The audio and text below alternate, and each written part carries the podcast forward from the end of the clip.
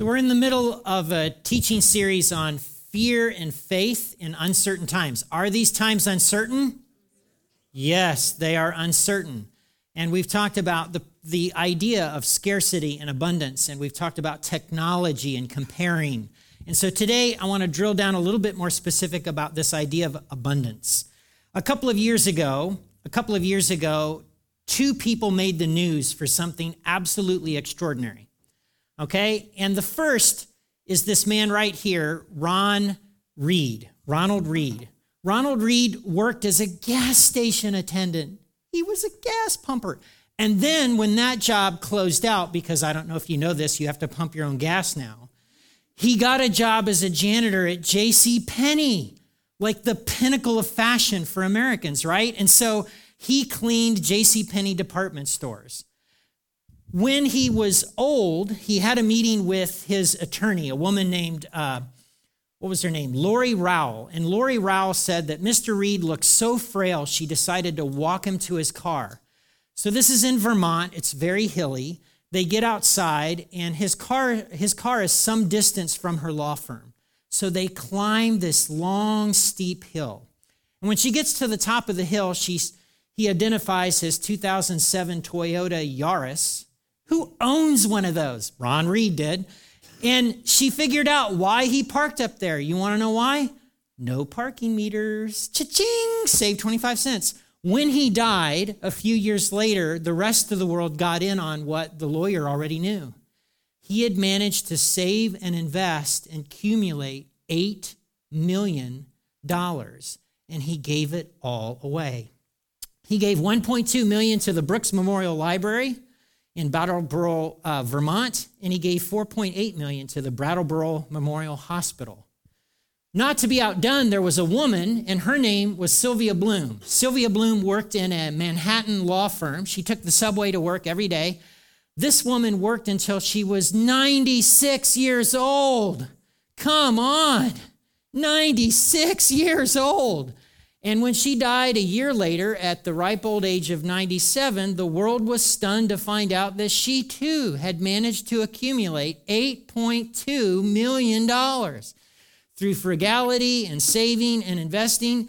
And like Ronald Read, she gave it all away. $6 million went to the Henry State Street Settlement, which helps youth and education in New York City. Would you say that Ronald Read and Sylvia Bloom were generous? Any, any question about their generosity? No, no. And I would name a couple of things that are just true that kind of flesh it out. One, they lived on less than what they made. And two, they gave away more than half of what they had.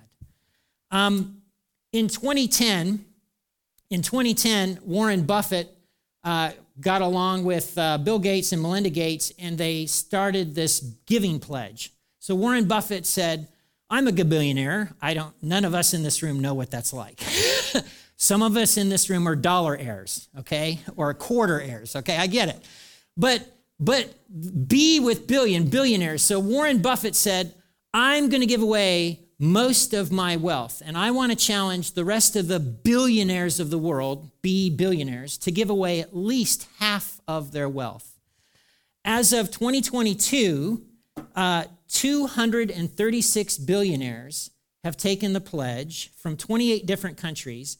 Altogether, they have given away or in the process of giving away $600 billion. To put that in perspective, that was the entire budget of the United States federal government before the pandemic. and that's what they're giving away. So let me ask, return to, to Ron and Sylvia for a moment. If Ron and Sylvia had lived their lives a little differently, let's say Sylvia loved clothing and fashion. She lived in New York. And every year, every season, she just got an entirely new wardrobe. And she treated herself to the best restaurants of New York City. And at one point, that you know, the Salvation Army, they're always there every Christmas, dadgummit with their kettles and their bells, ring, ring, ring, ring, ring. I just want to get in Kroger. I don't want to shake down. Ring, ring, ring, ring, ring, ring. Avoid eye contact. Ring, ring, ring, ring. And let's say that Sylvia plunked down 50 bucks, you know, because she was feeling a little guilty that day and she put it in there out of the $8 million that passed through her hands. Looking at her life, would you then say that she was generous? No, no, you wouldn't. And so that's how it works with us. And ironically, it works similarly with God. I don't know if you've ever been on the receiving end of extravagant generosity, but I have. I've told this story before, but it impacted me. When somebody is extravagantly generous with you, it impacts you, it sticks with you, and often it changes you.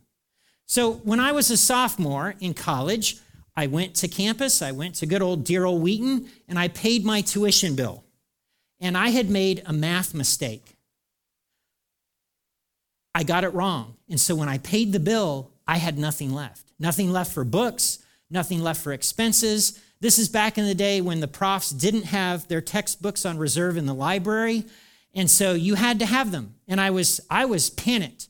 What am I going to do? I don't even know how I'm going to do the next semester tuition because I'm working all semester to pay for next semester and and I was I was in a whirling dervish. And I had all the guys on my dormitory floor pray, pray for me, pray for me. I don't know what to do. Maybe I'm going to have to go back home to Indiana. I don't know. That night, a guy slipped a check under my door, and the check was for $500. I barely knew him.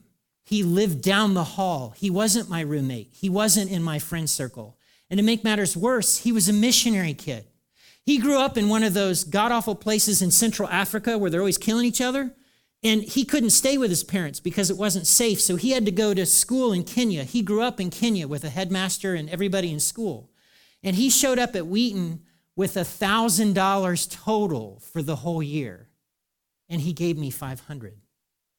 I was bowled over. Like, you got to be kidding me. And it stuck with me. It impacted me. So why is it why is it that some people are just extraordinarily generous, and other people are extraordinarily stingy. I want to draw out a few people, not real people, because we don't want to be that kind of a church. I don't watch The Simpsons, but I'm familiar with Montgomery Burns. He owns the nuclear power plant. He's constantly cutting corners and making things not safe for the workers. Why? So he can be richer. Stingy.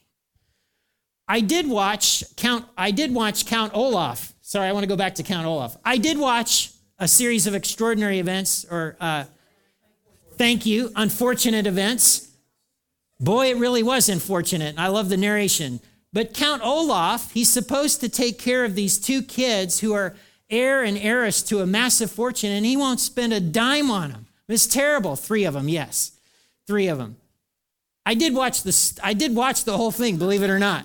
And then last but not least, there's Mr. Krabs from uh, SpongeBob SquarePants. The guy will chase down a nickel down the block, but he like he won't. So here's what I want to tell you: it's not the amount. It's not the amount of money. It's not the two dollars or the eight million dollars or the fifty dollars. It's never the amount. It's always the amount in proportion to what the person has that makes them either generous or stingy.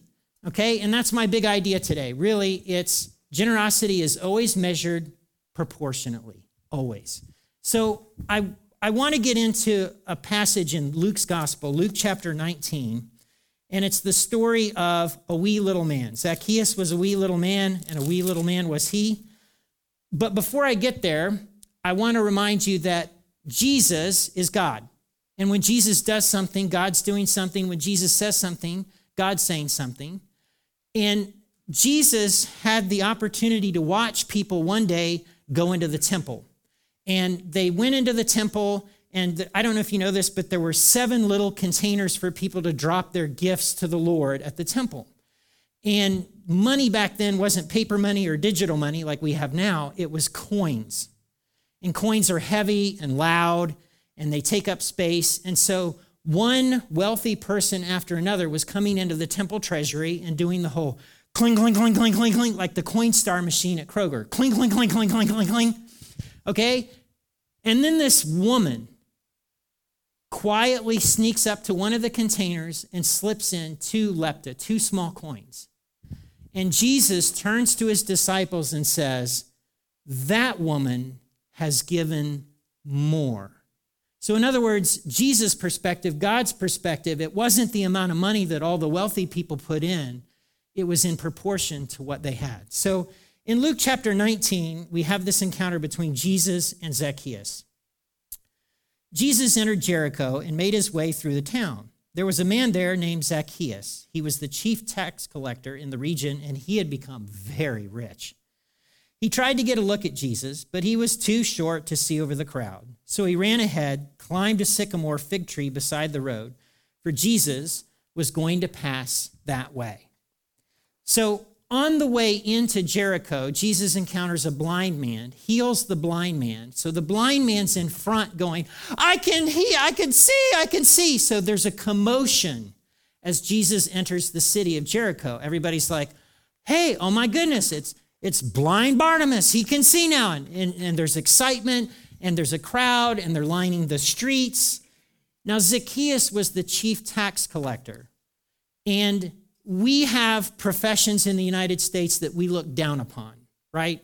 So if you were to go in polite company and say, I'm this profession, most people would be like, oh. So I could, just to name one, I produce porn. If someone said that and you were at a gathering and someone said that, you'd be like, whoa, what? like, it would be shaking for you. So to say that you're a tax collector had that kind of effect. It had that kind of effect in the first century because tax collectors they just didn't collect taxes, they collected more than what Caesar wanted, and they lined their own pockets with it. And they became rich off of the taxes that you had to pay, or the Roman legion would come in and shake you until they got it. Okay? So as Jesus moves through Jericho, Zacchaeus wants to see the teacher. So he runs ahead and he climbs a sycamore tree, which in this part of the world would have been a short trunk with wide lateral branches so that he can see Jesus. And we infer from that that Zacchaeus was small. Usually, when he's depicted, they also make him bald. Thank you very much. okay? And so the story continues. When Jesus came by, he looked up at Zacchaeus and called him by name Zacchaeus, quick, come down. I must be a guest in your home today. Zacchaeus quickly climbed down and took Jesus to his house in great excitement and joy. But but the people were displeased. He's gone to the, be a guest of a notorious sinner, they grumbled. This word, I must, dei, stay at your house today. Jesus consistently leads people to God that other people have given up on or written off. And notice what they include, the people include Zacchaeus in this group of, quote, notorious sinners. He's one of them. Not cool, Jesus. Don't you know who Zacchaeus is? Don't you know how he's treated everybody around the Jericho region? And you're going to spend time at his house? You're going to dine with him? Little tax tyrant. and then something else gets muttered under their breath as they're talking about Zacchaeus. If Jesus had listened to the crowds, he would have never stayed at Zacchaeus' home. So his visit conveys acceptance. I don't know if you've noticed this about Jesus, but Jesus front loads his relationships with lost people with love and acceptance. And oftentimes in this interchange, people are changed. Some people are changed for the better, other people go away unchanged, as it is today. Meanwhile, Zacchaeus stood before the Lord and said, I'll give half my wealth to the poor, Lord. And if I've cheated people on their taxes, I'll give them back four times as much. Now, in this century, generous was considered 20%. If you gave away 20% of your income, revenue, wealth, crops, you were considered a generous person. 50% was just overkill, extravagant, unheard of. Are you kidding me? That's crazy. Are you insane? And then to insist that he's going to pay back four times what he took from people wrongly this all means that Zacchaeus is going to go from wealthiest person in Jericho to poorest person in Jericho. He's going to go through all of his money. What does Jesus say about him? Salvation has come to his home today, for this man has shown himself to be a true son of Abraham. He has this mindset of abundance, and he's being generous. That's the fruit of the repentance in his life.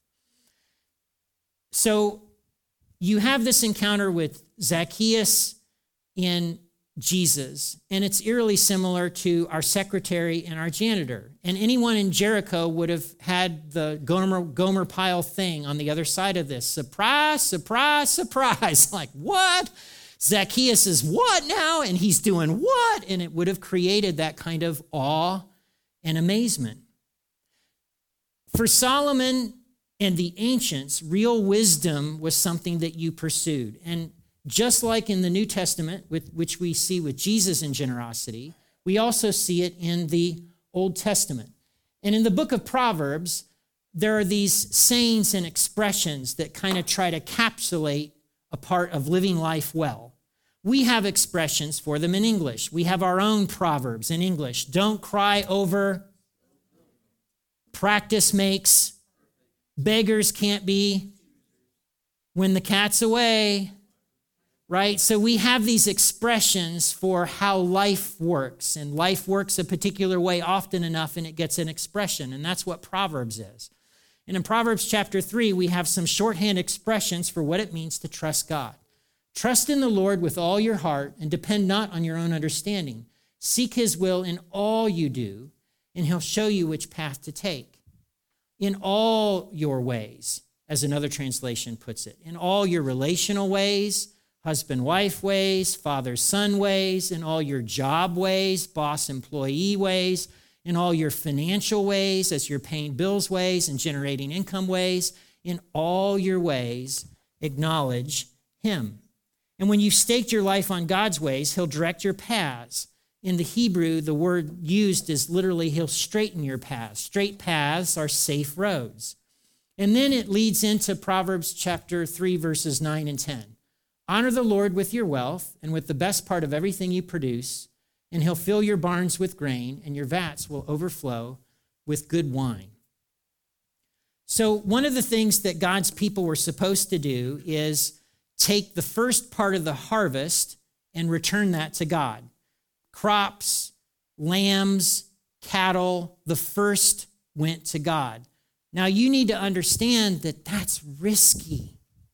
That's risky. I don't know if you've ever had animals and you've tried to have golden doodles and you, I'm, I'm going to get rich because I'm going to make golden doodle puppies and I'm going to sell them every year and this is going to be awesome. And I don't understand why you're not getting on with the program, Mitch. Golden doodle wealth, it's just a thing, okay? And so, so you have, but pregnancies don't always result in babies. Babies don't always make it full term. You don't know how it's going to work out. And so giving away the first is risky because you don't know if there's going to be a second or a third. In, in, in Exodus chapter 13, God talks about that. Dedicate your the firstborn, the firstborn son, daughter that you have, dedicate the first of any of the lambs or the cattle that you have. It involves risk. It involves risk. And then there's the promise, verse 10. He'll fill your bat, vats with, uh, he'll fill your barns with grain, and your vats will overflow with good wine. In other words, the yields of juice are so great here that it's going to take many collecting pools to have all the juice that's left over. But our inclination, let's just name it, our inclination is to hold on to what we have, to guard what we have, and to only open up when we feel safe. But I want to suggest to you that to love is to risk. I have found this true in marriage relationships, in relationships with my children, in relationships with friends, in any aspect of my life. When I love, I'm risking. It's how it works. And so I want to turn to Jesus. And so if they'll put this picture up, my next picture. Who is Jesus to God? It's up on the screen. Who is Jesus to God? Say that again his one and only son? What? God gave his one and only son before anyone ever confessed or repented? God took a risk of extravagant generosity. It's celebrated in virtually every church. We have a cross as a symbol of that act of sacrifice and love. And that sacrifice, that risk, it multiplied, didn't it? On the day of resurrection, there were a few hundred people. There's several hundred million people on the other side of this. It multiplied. So again, generosity is always measured proportionately. You do this, I do this, and ironically, God does this too. And so I want to talk about how this plays out practically.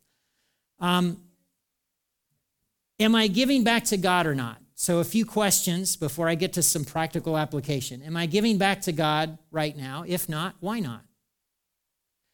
Um, number two, is my giving intentional and is my giving proportionately generous?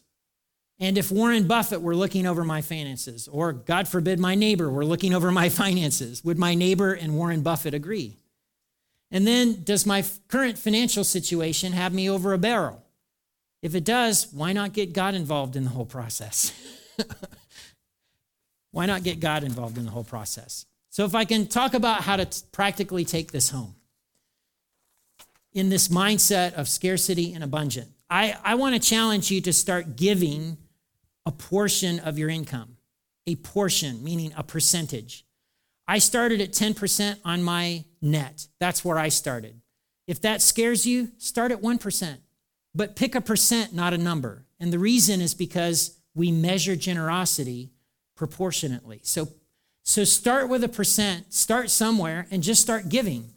Um, Mike Lesage would tell me this when I was younger. He would say, Max, when I give to God first, it's like I have money at the end of the month. And whenever I wait around to do the God giving, it's like it's never there. He said it's the weirdest thing ever, and I can't explain it. And so give back to God first. Wesley Willmer kind of echoes this in a book. Uh, what's the name of the book? God and Your Stuff. Okay? God and Your Stuff. And he says, one, give to God first. Write that check, make that payment before others, or it's going to get gobbled up. Give according to your means. Let me flesh this out.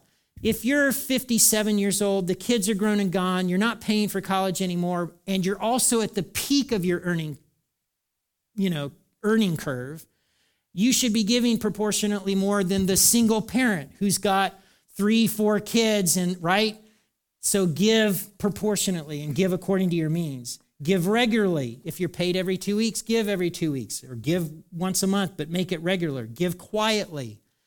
Don't make a show of it. In other words, don't do the whole thing they were doing in the temple where they came in with their bags and did the Coinstar machine so that everybody could clap. Give quietly and give with a proper attitude. Um, Paul talks about how it should be cheerful and not an act of compulsion. So if you're giving out of compulsion, I'm not sure that's a good thing to do. okay? I have some more things to kind of take home along these lines. And if Caleb will put up my next couple of things. Be willing to loan things out. Part of the one of the ways that we become generous is being generous with what we have, being willing to loan things out and possibly give away things you don't need. Um, when I lived in our when we lived in our first home, it was a ranch home. It had a fenced-in yard, and I had a mower that I loved. And then my dad gave me a mower he didn't want anymore. It was a nicer mower, so the red one was the one that I loved because it was lightweight and I could just tool around the yard and I could knock that yard out like nobody's business. Dad gave me this big green John Deere, you know, oh, it was fancy, but you know, it was like pushing around a tank around the yard. So I used the red mower. Well, as life and God sometimes work, I had a friend and their mower died. And they came to me because they knew I had two mowers and they wanted to borrow one of my mowers. And they got to my house before I came home. And Jenny let them into the backyard where the shed was. And they looked in the shed and they saw the nice green John Deere mower and they saw the red mower and they made their own conclusion. And guess which mower they pulled out of the shed? The red one. And they had it in my driveway as I pulled up, getting ready to load it into their truck. And I had the internal thing that we sometimes have that I had to go out with God. What am I going to do? Am I going to explain to them that they're doing it wrong? and appear more generous than I am because, oh, I'm giving you the John Deere? Or am I just going to let them drive away and deal with the stuff that I need to deal with God? I opted for option number two. And they drove off with my red mower and I had a little less hold on things, or things had a little less hold on me as a result. This congregation has many stories of people doing that with cars. Generations has had more than one dollar car, hundred dollar car that's passed from one hand to another. And again, it's just a way of being willing to loan things out or give them away that you no longer need. Lastly, I want to encourage you in terms of developing this generosity muscle, this abundance muscle, is for certain categories of people, pay them extra. If you if you're sending somebody for childcare and it's in home, like not an institution, if you've got pet groomers, hairdressers, people who are in business for themselves, pay them extra. I have somebody that's in one of those categories, and I would always pay them a good 40% more than what they told me the bill was. And he and I have known each other now for probably 15 years. And he grew up in a uber Christian home. Dad was uber religious, but a hypocrite in the worst possible ways. And so when he became an adult, guess what he became? An atheist. God's not real. This stuff is made up. You know, religion is bad. And so now he's having to interact with a pastor who represents everything in his life that's bad and wrong, and his father that. And this guy, this pastor, is paying him extra one year, two years, three years, four years. And so now we're not just talking about stuff, we're talking about his life. And it gets to the point where one week he calls me out of the blue and he wants to talk to me and have me pray and work with him because he decides to give his life back to God. It's not a coincidence. It's not a coincidence, okay? So why am I teaching on this, this in this way? One reason is that fear, fear will cause you to hold on to things and you'll have fists like this. Fear will tell you that there's not enough, you don't have enough. They're, oh, I got to worry, oh, I got to hold on to it, and you're going to be clutchy, clutchy. Faith will enable you to see that there is enough. There's enough for you, there's enough to go around, and you can trust God, and you'll have open hands about it.